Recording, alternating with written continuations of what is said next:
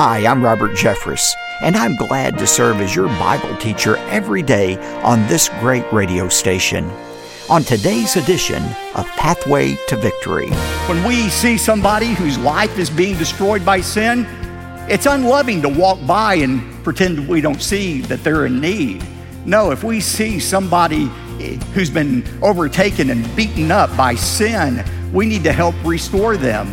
That word restore, katartizo in Greek, refers to the setting of a bone that has been broken. Welcome to Pathway to Victory with author and pastor Dr. Robert Jeffress. You know, even with the Holy Spirit's guidance, we're not always inclined to want the right things. We're under constant tension between our earthly desires and what God wants for us. And today on Pathway to Victory, Dr. Robert Jeffress explores the difference between our wants and our needs in four key areas of life.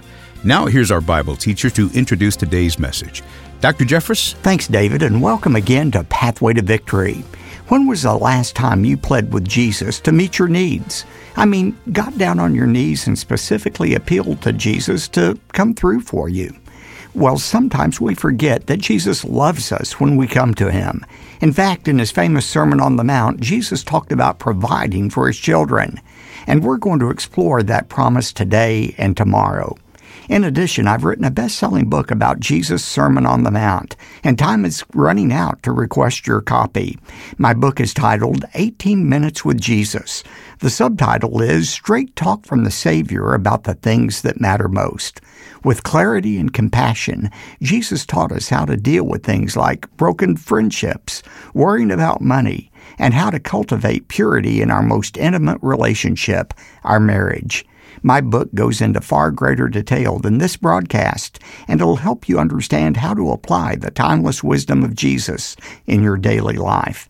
Ask for a copy of my best selling book, 18 Minutes with Jesus, when you give a generous gift to support the ministry of Pathway to Victory. By the way, I want to say a personal word of thanks to all of you who have given to Pathway to Victory in recent days. Because of your generosity, we have grown by leaps and bounds. In fact, we're able to expand our influence around the world because of partners like you. Thanks for coming alongside of us with your financial support, and please keep up the good work. Now, let's open our Bibles to the book of Matthew and begin our study today. I titled today's message Straight Talk About Your Needs. Effective parents know how to distinguish between their children's wants and their children's needs. There is a difference. When our girls were little and growing up in our house, if Amy had asked them what they wanted for dinner, one would have answered Bluebell ice cream, the other would have answered Pop Tarts. Clearly, there was a difference between what they wanted and what they needed. And it's the same way in our relationship with our Heavenly Father. Not everything we want is what we really need. And not everything we need is something that we want. Yet, when we become a Christian, the Holy Spirit does a work in our life to begin to transform our wants, our desires, into God's desires for our life. And yet, as long as we live on planet Earth, there'll always be a sense in which our desires, our wants, and our needs will be out of alignment with one another. And that's why Jesus in this next to the last section of the Sermon on the Mount distinguishes between our wants and our needs in four specific areas of our life. If you have your Bibles, turn to Matthew chapter 7. Matthew chapter 7, as we look at some straight talk from the Savior about our needs. Now, I want to confess something to you. This is the next to the last sermon in our Sermon on the Mount series, and I had more difficulty preparing this sermon than I did any of the others in this series. And the reason is this I understood the concept of the difference between wants and needs, but I couldn't figure out why Jesus chose to address these four issues. I mean, what's the common denominator? What's the thread that ties all of these four issues together? And I tried to approach it like solving an algebra problem. I mean, all week I tried to find the hidden denominator, the thread. And as the week started to draw to an end, I started to get more desperate. And finally, yesterday, I gave up. And I felt such a relief because the thought finally hit me you know what? There is no link. There is no common denominator. One of the great things about being God is you can talk about whatever you want to without having to tie the subjects together. And what God is saying is these may not be your four top concerns or my four top concerns, but they're His concerns. And we need to know what's important to God. And so we're going to look at these four different areas of life in which there's a difference between what we want and what we need. Let's look at the first area. The first area Jesus deals with is the subject of sinning Christians. We want to condemn other people, sinning Christians, but Jesus says we need to restore sinning Christians. Look at verse 1 Do not judge so that you will not be judged. Commentator D.A. Carson points out that it was just a few years ago that the most often quoted passage in the Bible, both by Christians and non-Christians, was John 3:16. For God so loved the world that he gave his only son that whoever believes on him will not perish but will have eternal life. But John 3:16 has been replaced now as the most quoted verse. You know what the most quoted verse among non-Christians and Christians alike is? It's this one. Judge not lest ye be judged. People think that's the heart of the New Testament. And people today take that verse as kind of a king's X that protects them, that exempts them from any judgment about their lives. Don't judge their sexual behavior, they say, because after all, Jesus said, Judge not, lest you be judged. Don't judge false religions like Mormonism or Islam or Hinduism as being deficient in offering a way to heaven. Don't judge another religion because, after all, Jesus said, Judge not, lest you be judged. Is that what Jesus is saying? That's certainly a popular concept in an everything goes culture. But even just a superficial reading of the Bible makes it obvious that Jesus is not prohibiting any kind of evaluation, any kind of judgment. There are situations in which we must make a judgment, the Bible says. For example, 2 Corinthians 6:14 says, "Do not be unequally yoked together with an unbeliever. Don't marry an unbeliever." Well, to obey that, you have to make a judgment, don't you, about somebody, whether or not they're a believer or not. In 1 Corinthians chapter 5, verses 12 to 13, Paul is dealing with the subject of a man who was sinning in the Corinthian church and was causing the reputation of Christ to be blemished because of it. Paul said it's time to kick this guy out of the church. He's unrepentant. And notice what he says in verses 12 and 13 For what have I to do with judging outsiders? Do you not judge those who are within the church? But those who are outside, God judges. Remove the wicked man from among yourselves. Paul said, I don't have any interest in judging non Christians. That's God's business. I tell the truth and let God make the judgment. But we are to judge those who are inside the church. We're to make an evaluation. And if they're sinning in such a way as to hurt the reputation of Christ, we're to deal with it. Those who are outside God judges, remove the wicked man among yourselves. Even in this chapter, Matthew 7, Jesus talks about making a judgment. Next time, we're going to look at the fact that Jesus said there are two roads in life. There is the broad road that leads to hell, there is the narrow road that leads to heaven. We have to judge, evaluate which is which. In verse 15 of Matthew 7, Jesus is going to say, Beware of false prophets. Well, if you're going to beware of false prophets, you've got to judge who is a false prophet. And Jesus is going to give us some specific criteria, criteria next week that we'll look at next time on how to judge a false prophet. Even in this passage, in this verse, Jesus is going to say you need to make a judgment. There's nothing wrong with trying to remove the speck from somebody's eyes, but you better, first of all, judge your own eye and then judge clearly so that you can take the speck out in an efficient and compassionate way. That requires a judgment. So, what did Jesus mean when he said, Judge not, lest you be judged? Well, that word judge in Greek is the word krino, K R I N O. And among a variety of different meanings, here are two ideas that krino carries with it that I think Jesus had in mind. First of all, not to judge means not to judge somebody's motives. When we're evaluating somebody, we cannot judge somebody's motives. Uh, tonight, our orchestra is going to play the theme from Superman. Well, guess what? You're not Superman. I'm not Superman. We don't have x ray vision. We can't peer into somebody's heart and know why they do what they do. Only God can do that. 1 Samuel 16, 7 says, For God sees not as man sees, for man looks at the outward appearance, but God looks at the heart. There is a day coming when God is going to make people's motives known. 1 Corinthians 4 5 says, Therefore, do not go on passing judgment before the time, but wait until the Lord comes, who will bring to light the things hidden in the darkness and will disclose the motives of men's hearts. Only God can judge somebody's motives. I think when Jesus is saying, do not judge, he's not only talking about motives, but he's talking about final condemnation. Jesus is saying, don't pass a final condemnation on people.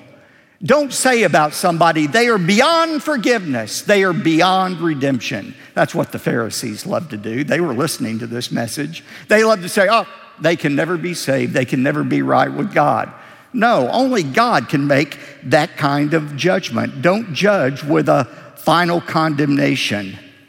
Why are we not to judge other people's motives or issue a final condemnation? Look at verse 2. Jesus said, For in the way you judge, you will be judged. And by your standard of measure, it will be measured to you. That's why it's unwise to judge other people in this way because whatever standard you used will be used against you one day. I think what Jesus is talking about here is a kind of Christian karma. I don't always understand it, but I've seen it, and I bet you have too. Somebody is unkind, unforgiving, rigid with everybody they meet, and suddenly, when their time of need comes, other people are harsh and unbending and rigid with them. If you don't show mercy to others, they don't show it to you. It's not always the same people. You can treat somebody in a rigid, unforgiving way, and somebody else does the same thing to you. It's kind of the old saying, what goes around comes around. Do you know people like that? They are rigid, unbending, hard, and harsh. And suddenly, when their time of need comes, people are that way toward them. That's why it's unwise to judge other people. So, Pastor, are you saying we just ought to adopt the live and let live philosophy? Don't make any kind of evaluation about anybody? Not at all. In fact, one of the most loving things we can do is to help restore a sinning Christian to a right relationship with God. In Galatians 6, verse 1, Paul wrote, Brethren, even if anyone is caught up in any trespass, literally, if any one of you is overtaken by a sin, you who are spiritual, restore such a one in a spirit of gentleness, each one looking to yourself so that you too will not be tempted. When we see somebody whose life is being destroyed by sin, it's unloving to walk by and pretend we don't see that they're in need. No, if we see somebody who's been overtaken and beaten up by sin, we need to help restore them. That word restore, katartizo in Greek, refers to the setting of a bone that has been broken. That's a delicate operation. It, it requires patience and precision and gentleness. We ought to deal with a sinning Christian in the same way. Now, there are some certain sins that call for uh, sometimes drastic action. In Matthew 18 and 1 Corinthians 5, Jesus and Paul deal with situations in which somebody is sinning in such a way that they're hurting other people, or they're hurting the reputation of the church, they're hurting the cause of Christ, they're hurting the unity of the fellowship. In those cases, if they don't repent, you may have to take drastic action and turn them out of the church. Both Jesus and Paul talked about. But that's not the kind of sin Paul had in mind in Galatians 6:1. He's talking about a private sin, a sin that is destroying somebody else's life. And I think that's what Jesus has in mind here in Matthew 7. He's talking about being gentle with those who are caught up in sin. Look at verse 3. Why do you look at the speck that is in your brother's eye, but you don't notice the log that is in your own eye? Or how can you say to your brother, Let me take the speck out of your own eye, and behold, the log is in your eye? Those were the Pharisees. They loved to go out around and find specks in people's eyes and say, Oh, you need to get rid of that. You need to get rid of that, get rid of that. And they don't notice the log in their own eye. How many of you have ever had something in your eye that caused discomfort? You know, it doesn't take much, does it? Just a little grain of sand, just a little particle can drive you crazy. Your eye waters. All you can think about is that speck in your eye. You do everything you can to get it out. And if somebody offered you help, that would be a gracious thing for them to do. I mean, a speck is uncomfortable. So just imagine, I've had this happen before. You were so desperate to get that particle out of your eye, you go to the ophthalmologist. You check in, the nurse gets you seated, said the doctor will be in in a moment to see you. And the doctor walks in, he says, How can I help you? But you can't help but notice that the doctor has a two by four coming out of his eye. He stumbles right, let me help you take care of that speck. Do you want him near your eye? Not on your life.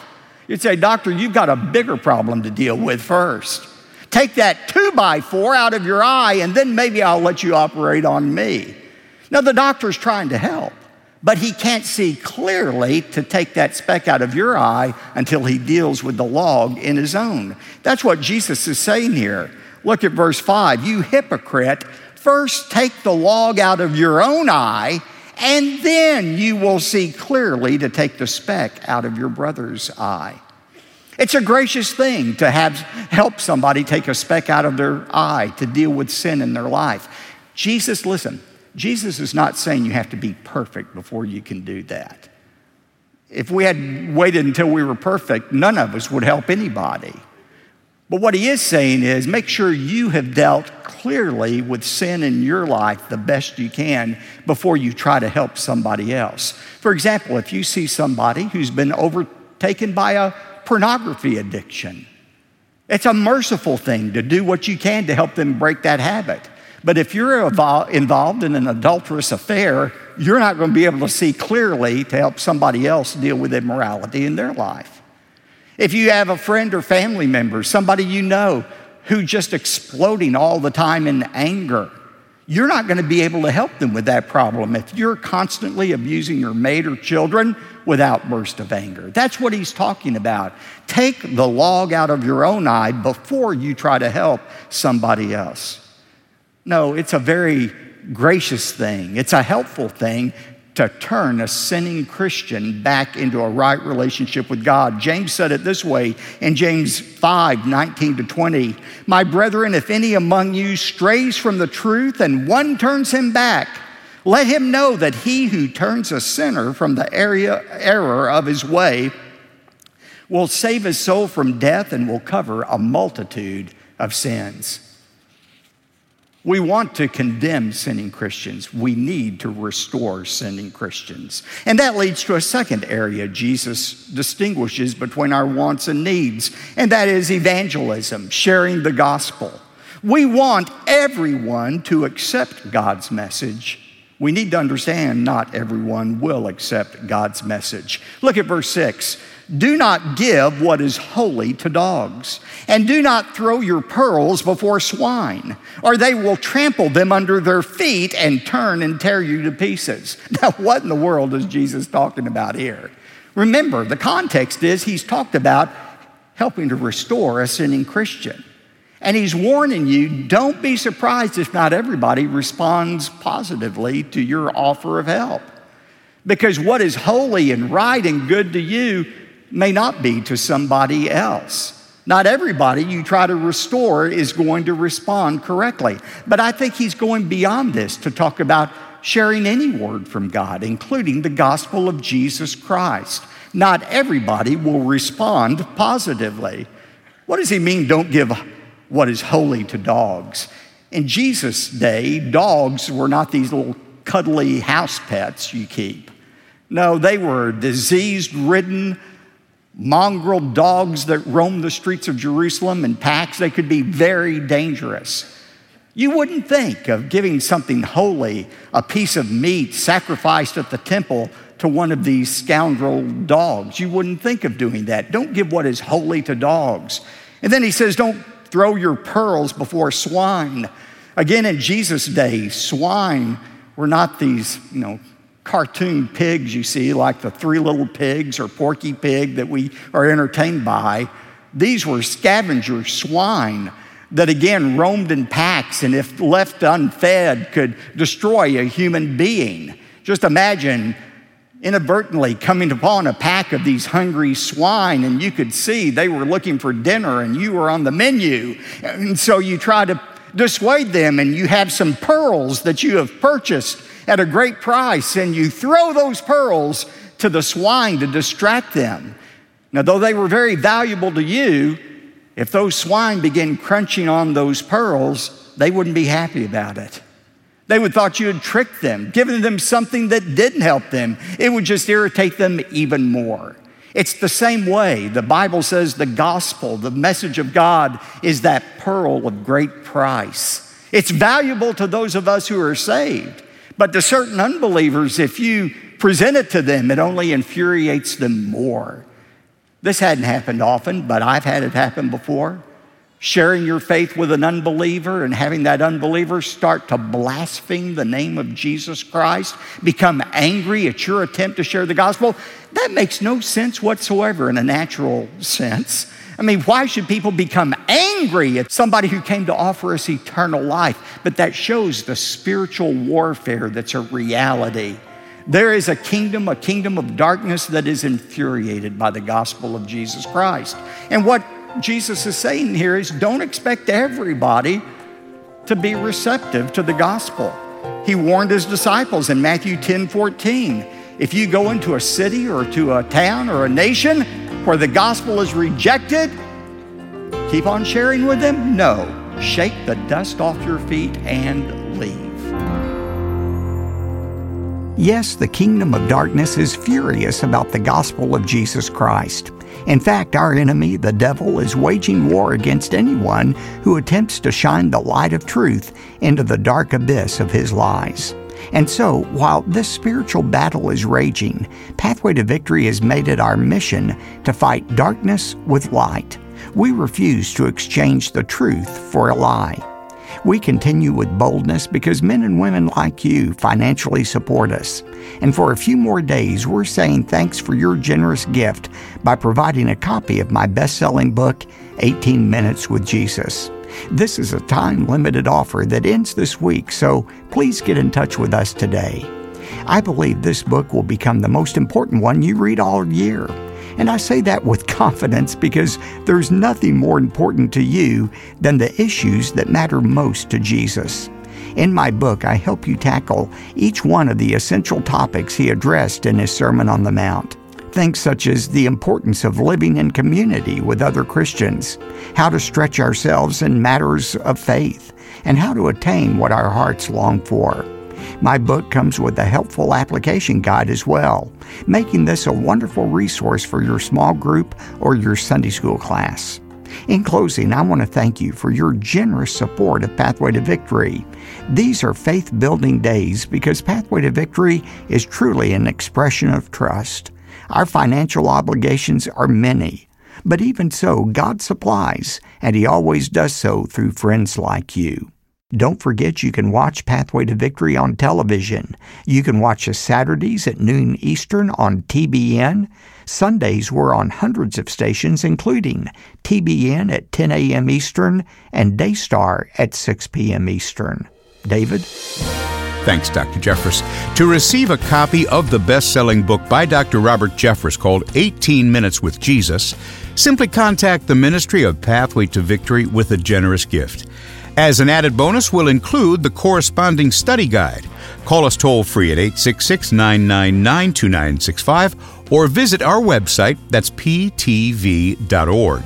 And when you give $75 or more, we'll also send you the complete collection of audio and video discs for the 18 Minutes with Jesus teaching series. But this offer ends on Wednesday, so be sure to get in touch with us right away. One more time, call 866 999 2965 or go online to ptv.org.